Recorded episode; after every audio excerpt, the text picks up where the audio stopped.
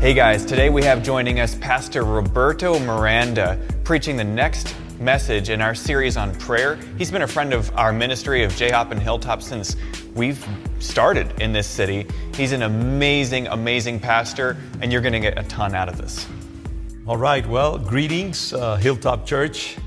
My name is Roberto Miranda. I'm pastor of Congregation Lion of Judah in Boston, and uh, I guess I'm probably not a stranger to some of you because over the years we have had extraordinarily positive relationship with uh, Daryl and Bethany, who are some of my f- very favorite people and ministers in uh, New England, and I've been honored to be in association with them. And for me, it's a great uh, privilege to be here with you as well today and to be able to address you. And I've been asked by your pastors to speak about the subject of prayer. That's an extraordinarily important topic, of course and you could say volumes regarding the issue of prayer. It's such a crucial element of the Christian life. So I, I want to isolate, so to speak, a small sliver of that huge universe that is uh, prayer. And I want to talk about insistence in prayer, focus, specificity in prayer. I also want to talk about persistence uh, in the sense of um, uh, when we confront the apparent silence or denial and even resistance of God to our prayers, how do we navigate that? How do we um, relate to uh, that delay of God many times when we present our urgent needs uh, before Him? So, insistence in prayer. And I want to use a passage from Scripture. It's of Matthew 15, verses 21 through 28. Well known, the faith of the Canaanite woman, also known as the Syrophoenician woman. Huge uh, terms there. But let me, let me read it quickly for you. Matthew 15, 21 through 28. It reads Leaving that place, Jesus withdrew to the region of Tyre and Sidon. A Canaanite woman from that vicinity came to him, crying out, Lord, son of David, have mercy on me. My daughter is demon possessed and suffering terribly. Jesus did not answer a word. So his disciples came to him and urged him, Send her away, for she keeps crying after us. He answered, I was sent only to the lost sheep of Israel. He's speaking to the woman. The woman came and knelt before him. Lord, help me, she said. And Jesus replied, It is not right to take the children's bread and toss it to the dogs. Yes, it is, Lord, she said. Even the dogs eat the crumbs that fall from their master's table. Then Jesus said to her, Woman, you have great faith. Your request is granted. And her daughter was healed at that moment. Many years ago, um, our church, after having moved from uh, Cambridgeport, where I am right now, standing by the way, uh, to the Boston area, we were experiencing a kind of a significant crisis, and it was related to parking. And many of you will understand what I'm saying living in this city. Um, our church had grown after about four years of being in uh, this new location in Boston, and the entire neighborhood had turned into uh, parking for residents only. We had no parking available for the church as such and uh, we were being strangled by the lack of uh, parking spaces. And uh, uh, recently, after we had moved, the Boston Water and Sewer Department had established their new headquarters right next to us and had opened up four large lots for parking for their clients and uh, employees and so on. And we had petitioned them several times. Uh, would they allow us to park in their lots, which were like practically next door to us? when they were not using those lots, particularly on uh, Sundays and um, on Friday evenings when we had our major services. We received uh, flat denials each time we petition, petitioned the Boston Water and Sewer Department. The last denial was an angry one where the head of the uh, department called uh, my secretary and said to her, Tell Pastor Miranda that the answer is no. And he simply uh, you know, closed down the phone uh, forcefully. Well, we, you know, we started praying about that, and we had a week of uh, fasting and praying. And um, it's a long story, but uh, out of that week of fasting and prayer, an invitation emerged to have a meeting with the mayor of Boston. A weird, weird uh, answer to prayer. And so, uh, you know, a few days later, we got a, a note from the uh, Boston's, uh, the, the, mayor's office that um, they had to change the venue, and could the mayor come to our church and meet with us for breakfast there? Of course, we said yes, and we were beginning to see that God was moving in that. The, the, the summary of the story is that after spending about uh, two hours with the mayor who came with his uh, uh, grandson in jeans, and we had a wonderful time together. And he saw our facilities and what we were beginning to do socially in the city. I, after much trepidation, dared to ask him if he would intercede on our behalf with the Boston Water and Sewer Department, of which he was the head. And uh, he said, Well, I'll see what I can do. That was at the end of the meeting. Well, a few days later, I got a call from the uh, Boston Water and Sewer Department asking uh, that they wanted to see Dr. Miranda. It was no longer just Pastor Miranda with anger. Apparently, somehow my status had increased. And it was, of course, due to the uh, order practically of the mayor of the city of Boston to allow us to use those spaces. Well, we have used those spaces over the past uh, pretty much 15 years. And they have been absolutely crucial to our capacity to survive as a church and to expand and to grow as we have done over the years. It was a particularly striking, dramatic answer to prayer. I'm a firm believer in the power of prayer, and I can tell you that um, it is the fuel that animates my ministry, although I do recognize that I, there's always more, much more that I could do in terms of prayer. So um, I want to illustrate some principles about prayer from this incident in Jesus' ministry. And by the way, these, these principles not only pertain to prayer, but also to you know, many other areas of our spiritual life as a whole. Principles of uh, insistence, as I've said, repetition, definition, focus on what we pray for and pursue, uh, patience, and, and long term vision. They apply to every area of life when we are seeking to achieve anything in the spiritual realm, or I might even say in life as a whole and in leadership, definitely. Uh, this Canaanite woman, as I've said before, also known as the Syrophoenician woman, is one of those desperate individuals who break all the rules and who prevail with their attitude of faith and persistence.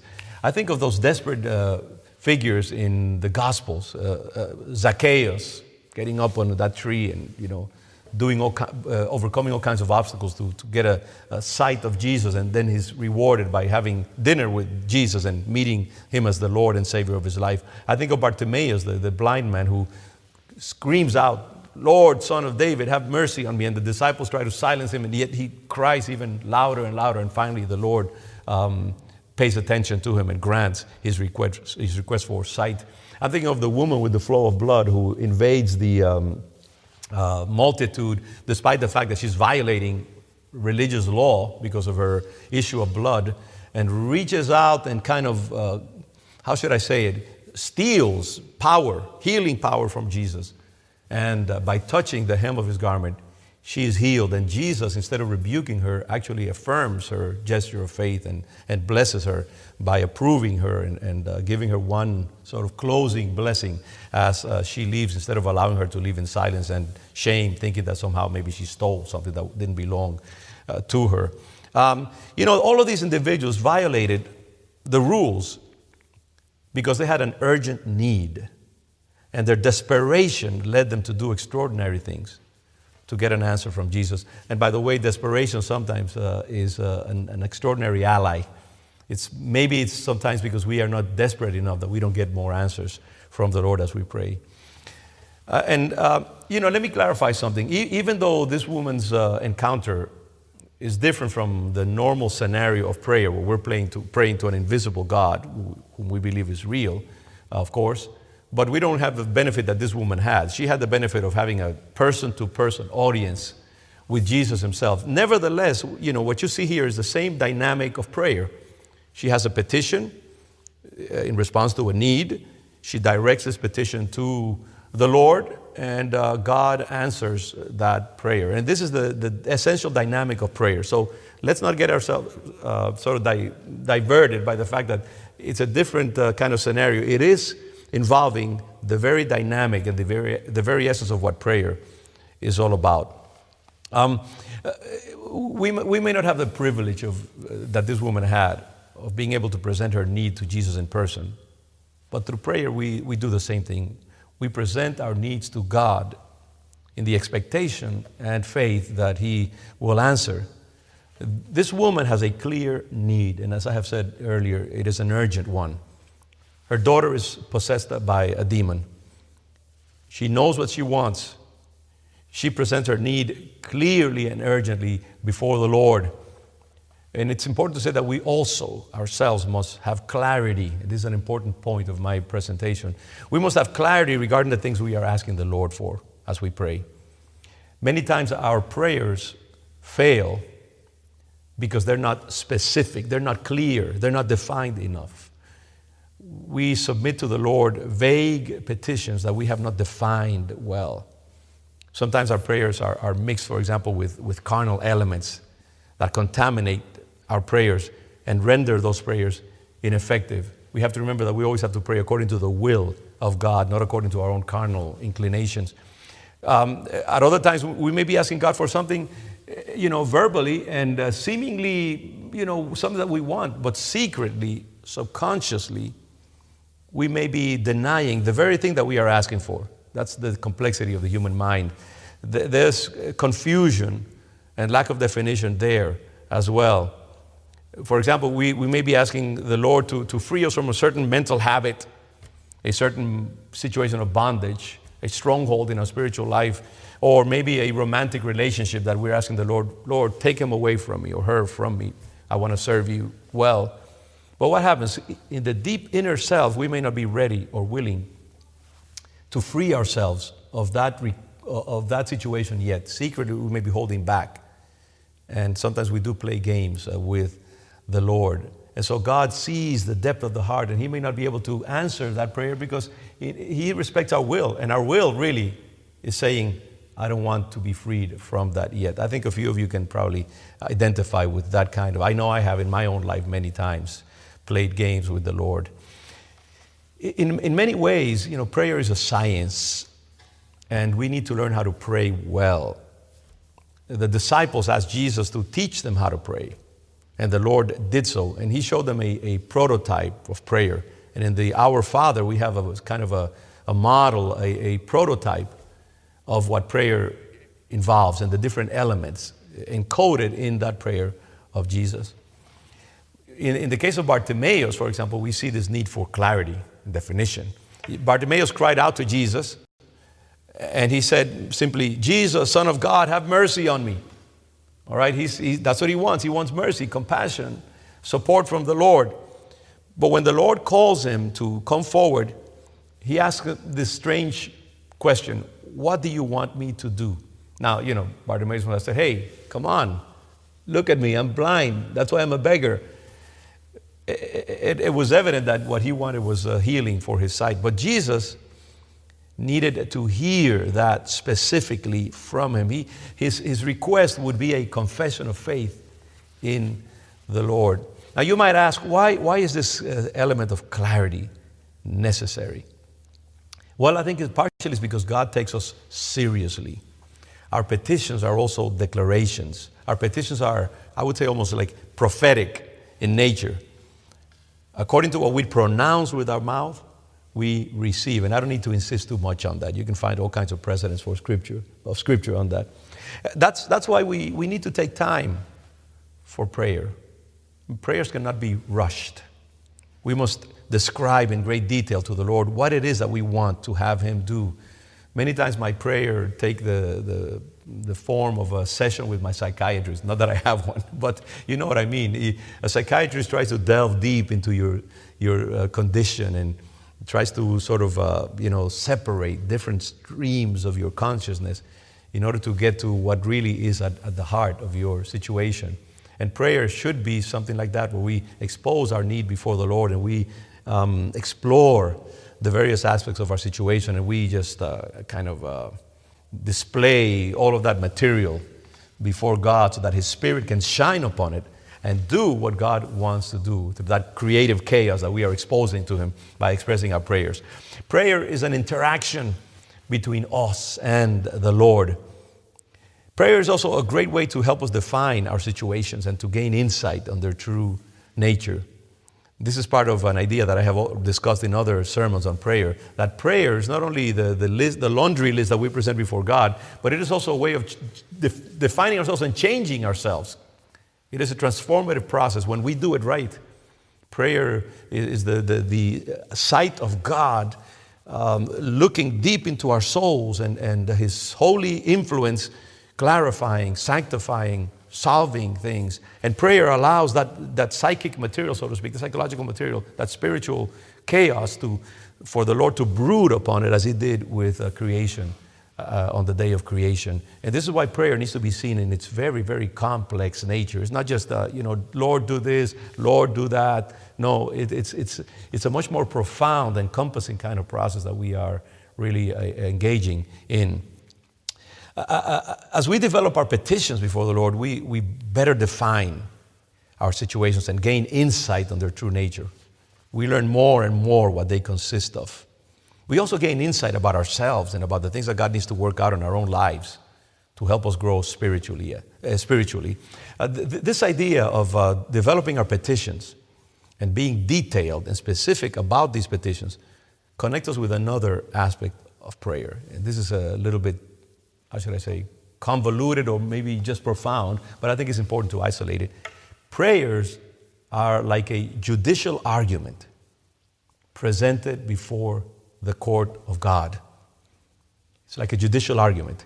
Often, it may be a matter of finding uh, the right expression, the right approach, the right motive within ourselves in order to open that lock of God's will on our lives. That, that's just the way it is. There are no shortcuts to effective prayer.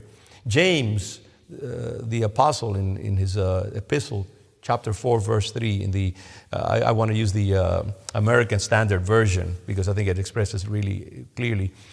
He says, uh, Ye ask and receive not because ye ask amiss.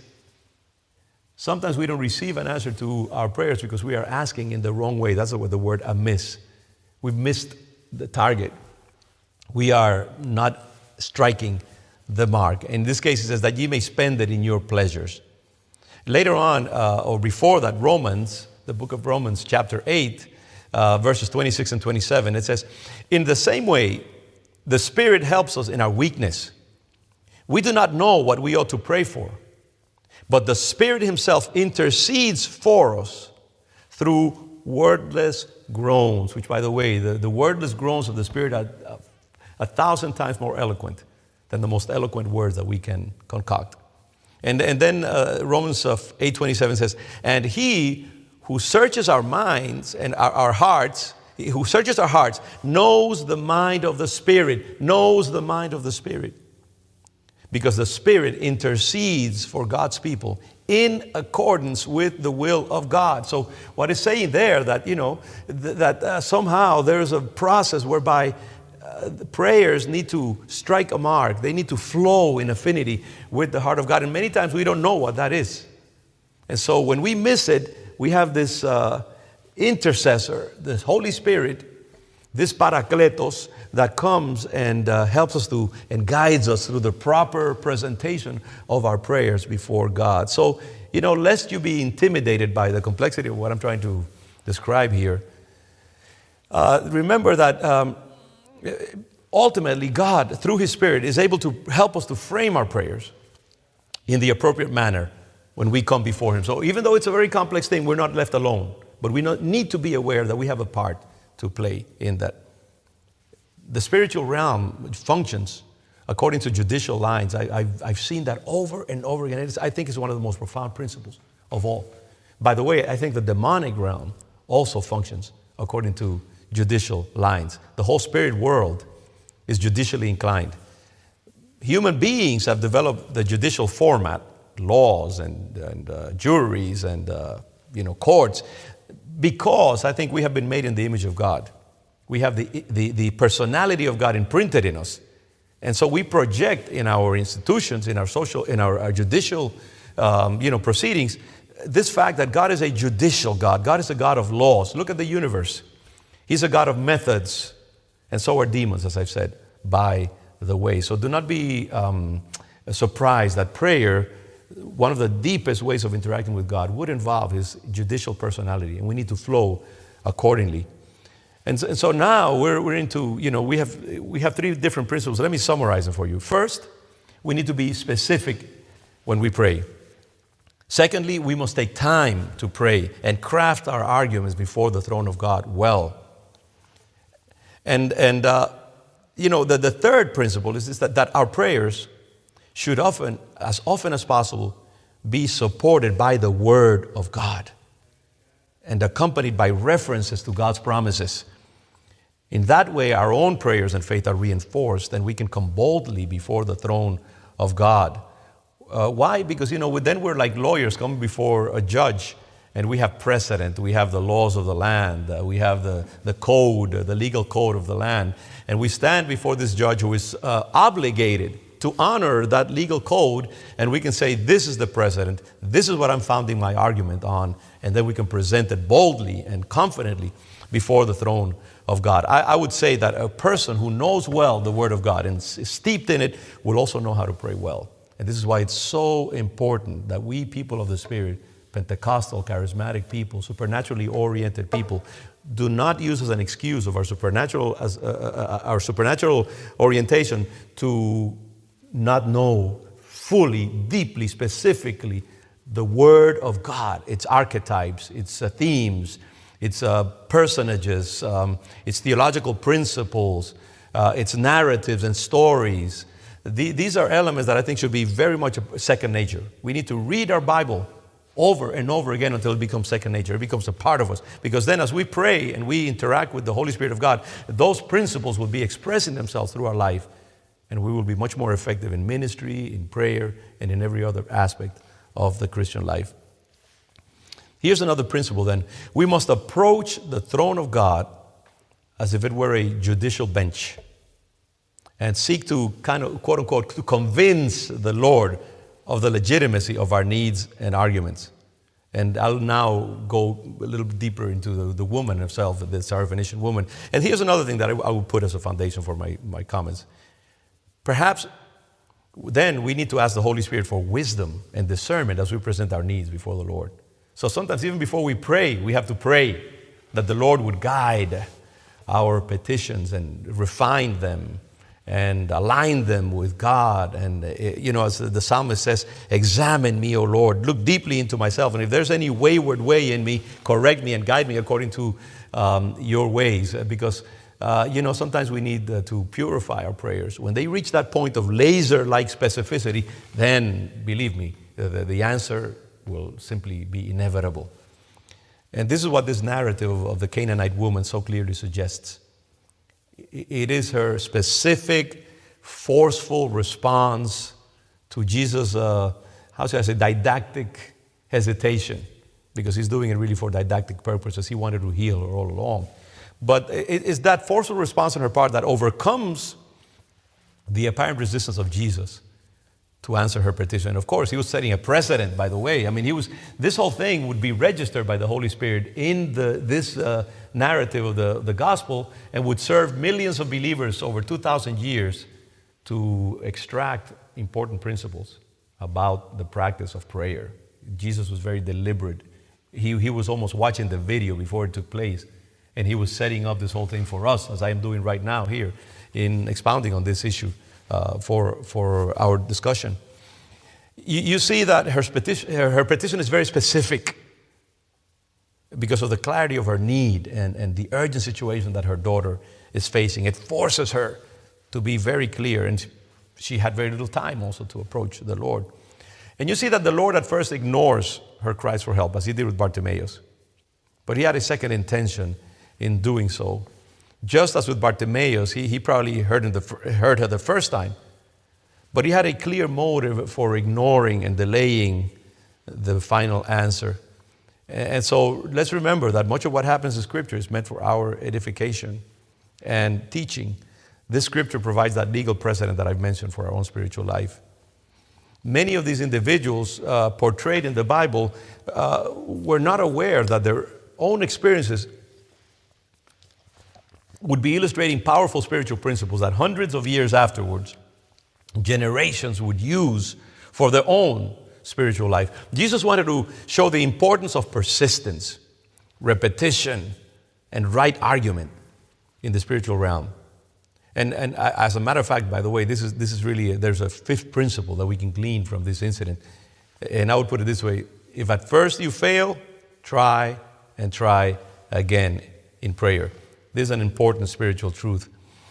Many times, the, the silence uh, and the delays of God in answering our prayers are meant to satisfy, to check off, to fulfill important spiritual principles and profound intentions that, that God has for us. God's delays are merely ways of refining us, testing us, and st- strengthening us, making us deeper in our relationship with Him, and, and teaching us important elements of the spiritual life to make us better servants. God never denies a prayer or delays a prayer or stays silent before a prayer unless He has something so much more profound, much more loving, um, and uh, didactic, if you will, uh, for us.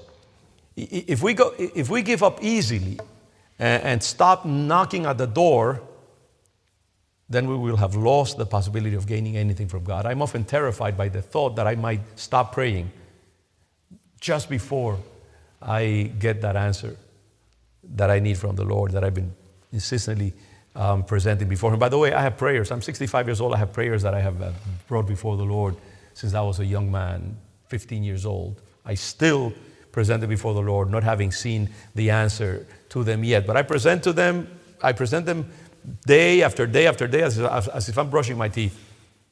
I just present them before the Lord uh, because I know that that's what I'm expected to do, and that by doing so, I am actually honoring the Lord with my persistence and my insistent prayer. You know, the Lord illustrated this with the parable of the widow who pestered the unjust judge repeatedly until she obtained justice from him. And what God wanted to do was to show that, hey, if this unjust man was uh, forced to accede to a, an insistent petition, how much more so this loving, kind, generous Father will respond to our own insistent uh, prayer. Now, you know, you may be wondering, uh, and, and, you know, uh, is God really that meticulous with us with respect to prayer? Am I not kind of confusing the issue and uh, creating artificial, you know, complexities about prayer? Doesn't, doesn't God really, you know, mean merely sort of read our intentions and, and respond accordingly to His kindness? Uh, and I do believe that, you know, there are prayers that God will answer, you know, uh, despite great ignorance uh, or you know young young believers and even unbelievers that may uh, pray to the Lord in His great generosity and kindness. God is not rigid or Pharisaic about uh, these, these methods. Of course, you know God God is a, he, He's sovereign. He does whatever He wants.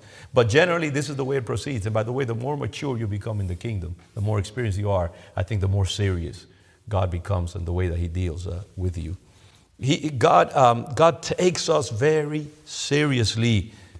And our, our wording and our prayers and the nature of our prayers and the insistence or lack thereof of our prayers um, will have profound influence on whether we succeed or not in what we ask the Lord.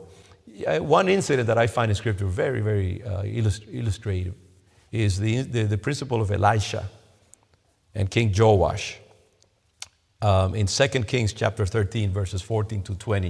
You remember the story. Elisha is on his deathbed.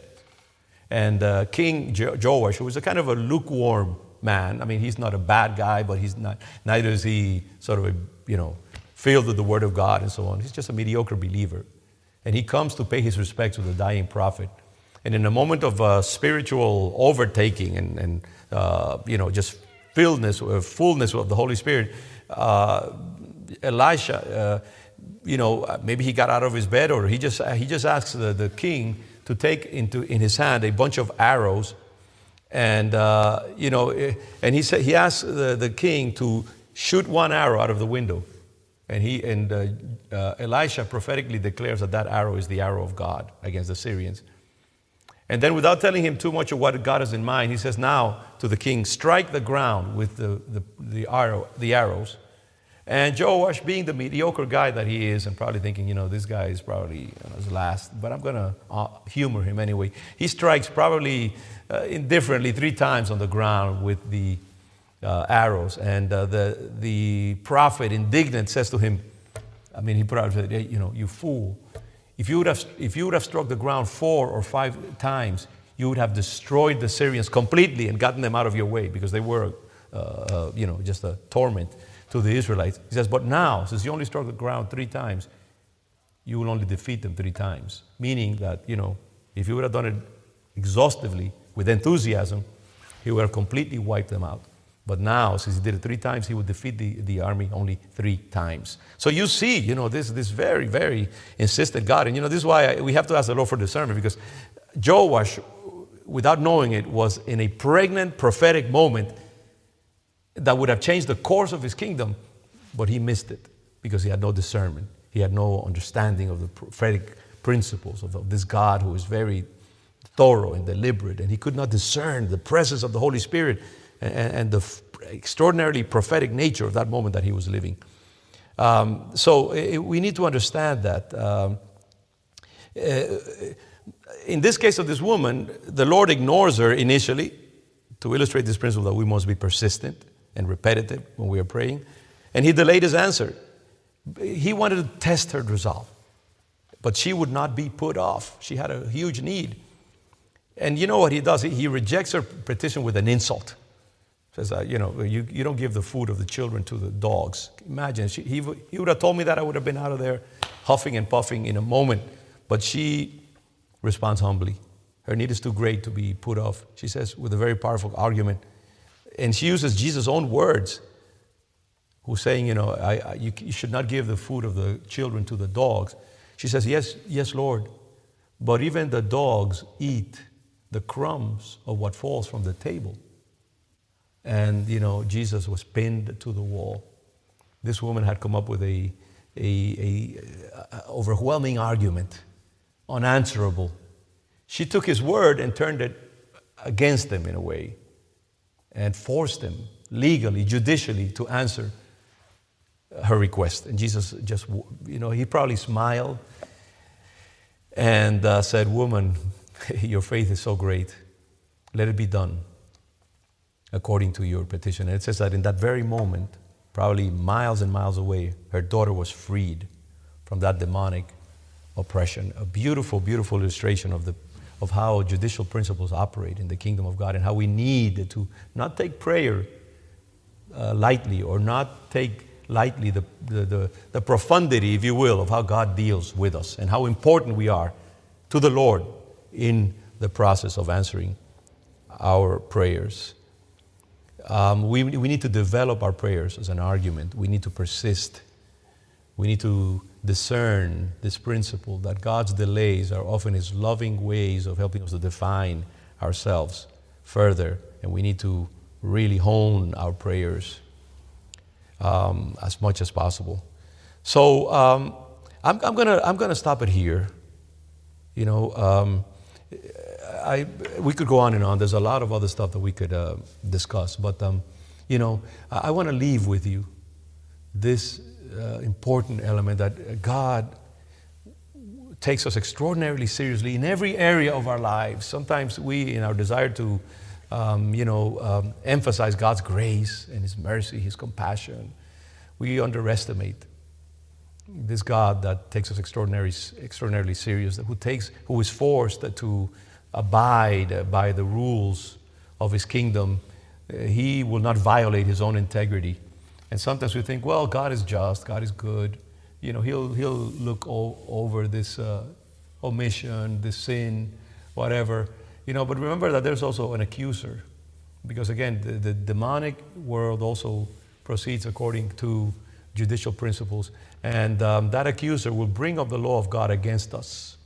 And God sometimes will be forced then to either act against us or to withhold blessings that He wants to give to us uh, because we are in a judicial controversy.